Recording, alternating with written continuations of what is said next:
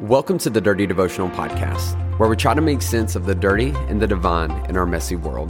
My name is Zach, and I'm an ex pastor, a struggling addict, and I deal with major anxiety and depression. Yet I deeply believe in God's presence in my life and in your life as well. I hope today's conversation inspires your thoughts, challenges your beliefs, and helps you feel seen, known, and loved by a real God. Thanks for joining.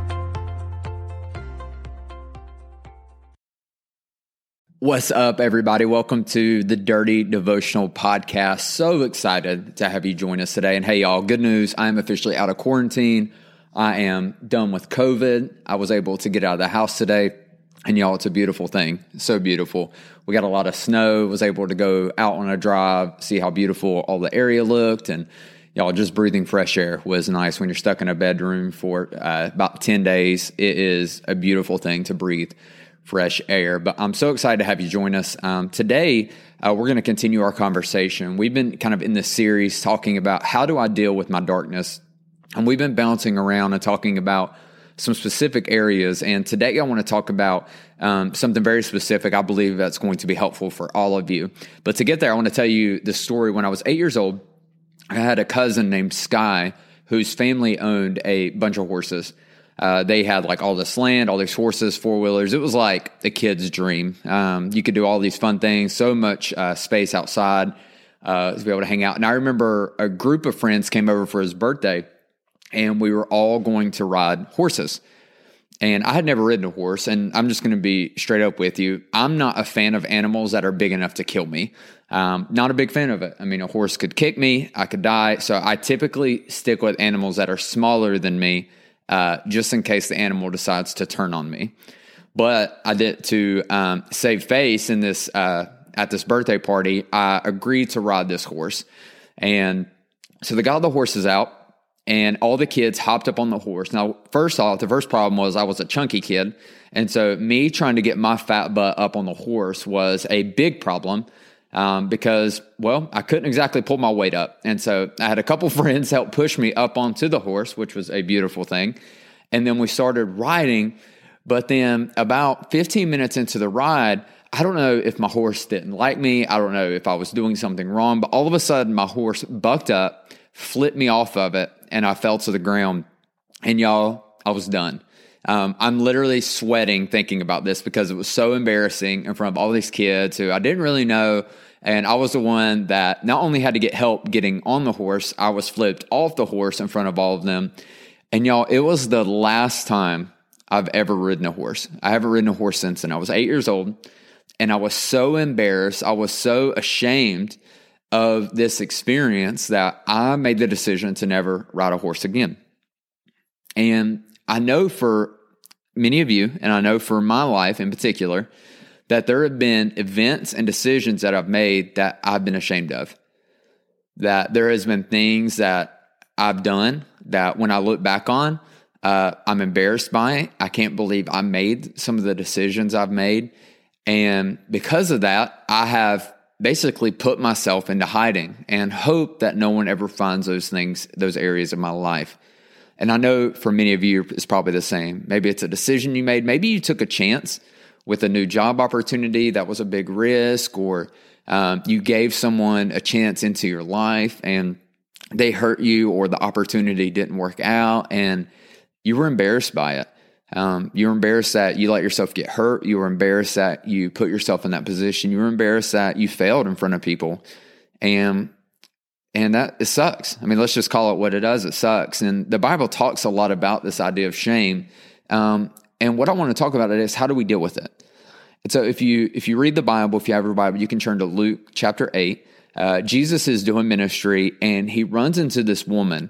And I want to read it for you and then we're going to talk about it. So it's Luke chapter 8, starts at verse 42. It says, As Jesus was on his way, the crowds almost crushed him and a woman who was there who had been subject to bleeding for 12 years, but no one could heal her. She came up behind him and touched the edge of his cloak, and immediately her bleeding stopped. Who touched me? Jesus asked. When they all denied it, Peter said, Master, the people are crowding and pressing against you. But Jesus said, Someone touched me. I know that power has gone out from me. Then the woman, seeing that she could not go, she could not go unnoticed, came trembling and fell on his feet In the presence of all the people, she told why she had touched him and how she had been instantly healed. Then he said to her, Daughter, your faith has healed you. Go in peace. And so let's talk about this story for a little bit because you can read over it and it not mean that big, mean anything to you. But first off, let's talk about this woman. All right, the Bible says she was bleeding, but the technically what she had was she had a, a vaginal hemorrhage that led to her for bleeding for 12 years. Now, if y'all, I don't have a vagina, newsflash, but what I could imagine is that bleeding from your vagina for 12 years is a pretty embarrassing thing. And I know more so in this time period because you would have been considered unclean, which limited you to being in public, to being in certain places. This is a very embarrassing thing, um, especially.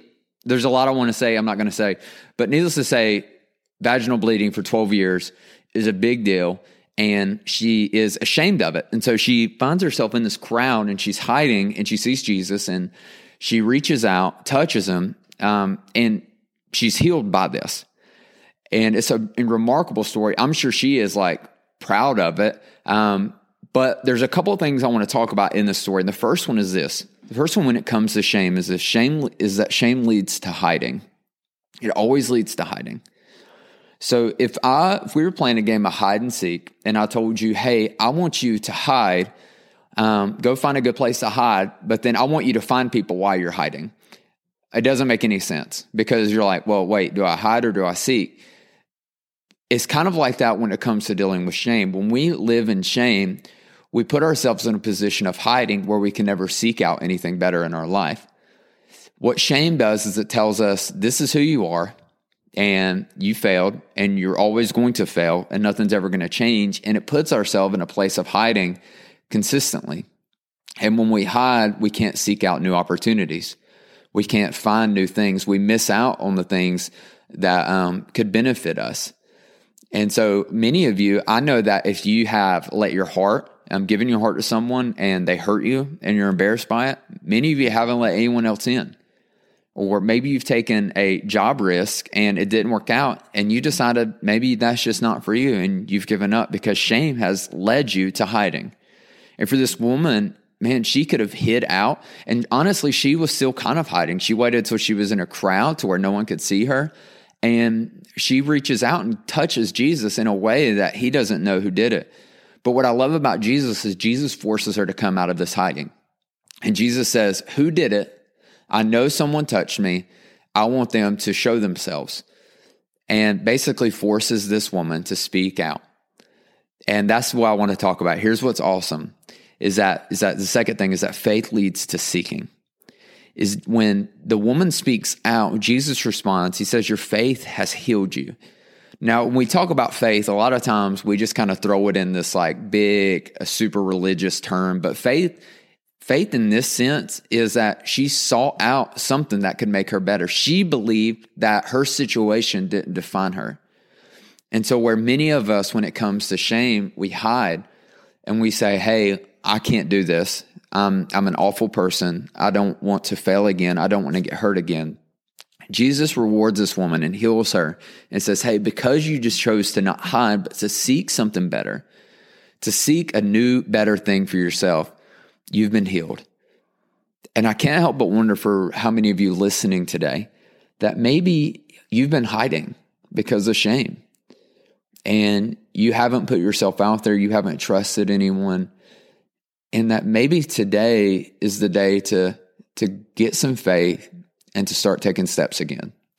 There's a quote from C.S. Lewis that um, I love, and I'm going to butcher it, but he talks about um, uh, to love it all is to be vulnerable. And he goes on and he says, Many of us think once we've been hurt, what we do is we say, I want to protect my heart, I'm going to protect myself. And so we put our heart and we put our ideas and we put our dreams and aspirations in this box because we want to protect it. And we don't want anyone to get to it. But here's what happens is inside that box, your heart hardens. Your, your inspirations, your aspirations, your dreams, all those things, they die. And what was to be a box to protect those things, it becomes a casket for the things that you've let die inside of you. Listen, your heart was never meant to be kept in a box. Your aspirations, your dreams were never meant to be kept in a box. Don't let shame keep you in hiding. But today, instead, use some faith and start walking it out again. Don't be afraid of failure. Don't be afraid of messing up. Don't let shame hold you back anymore because it is a heavy, heavy burden.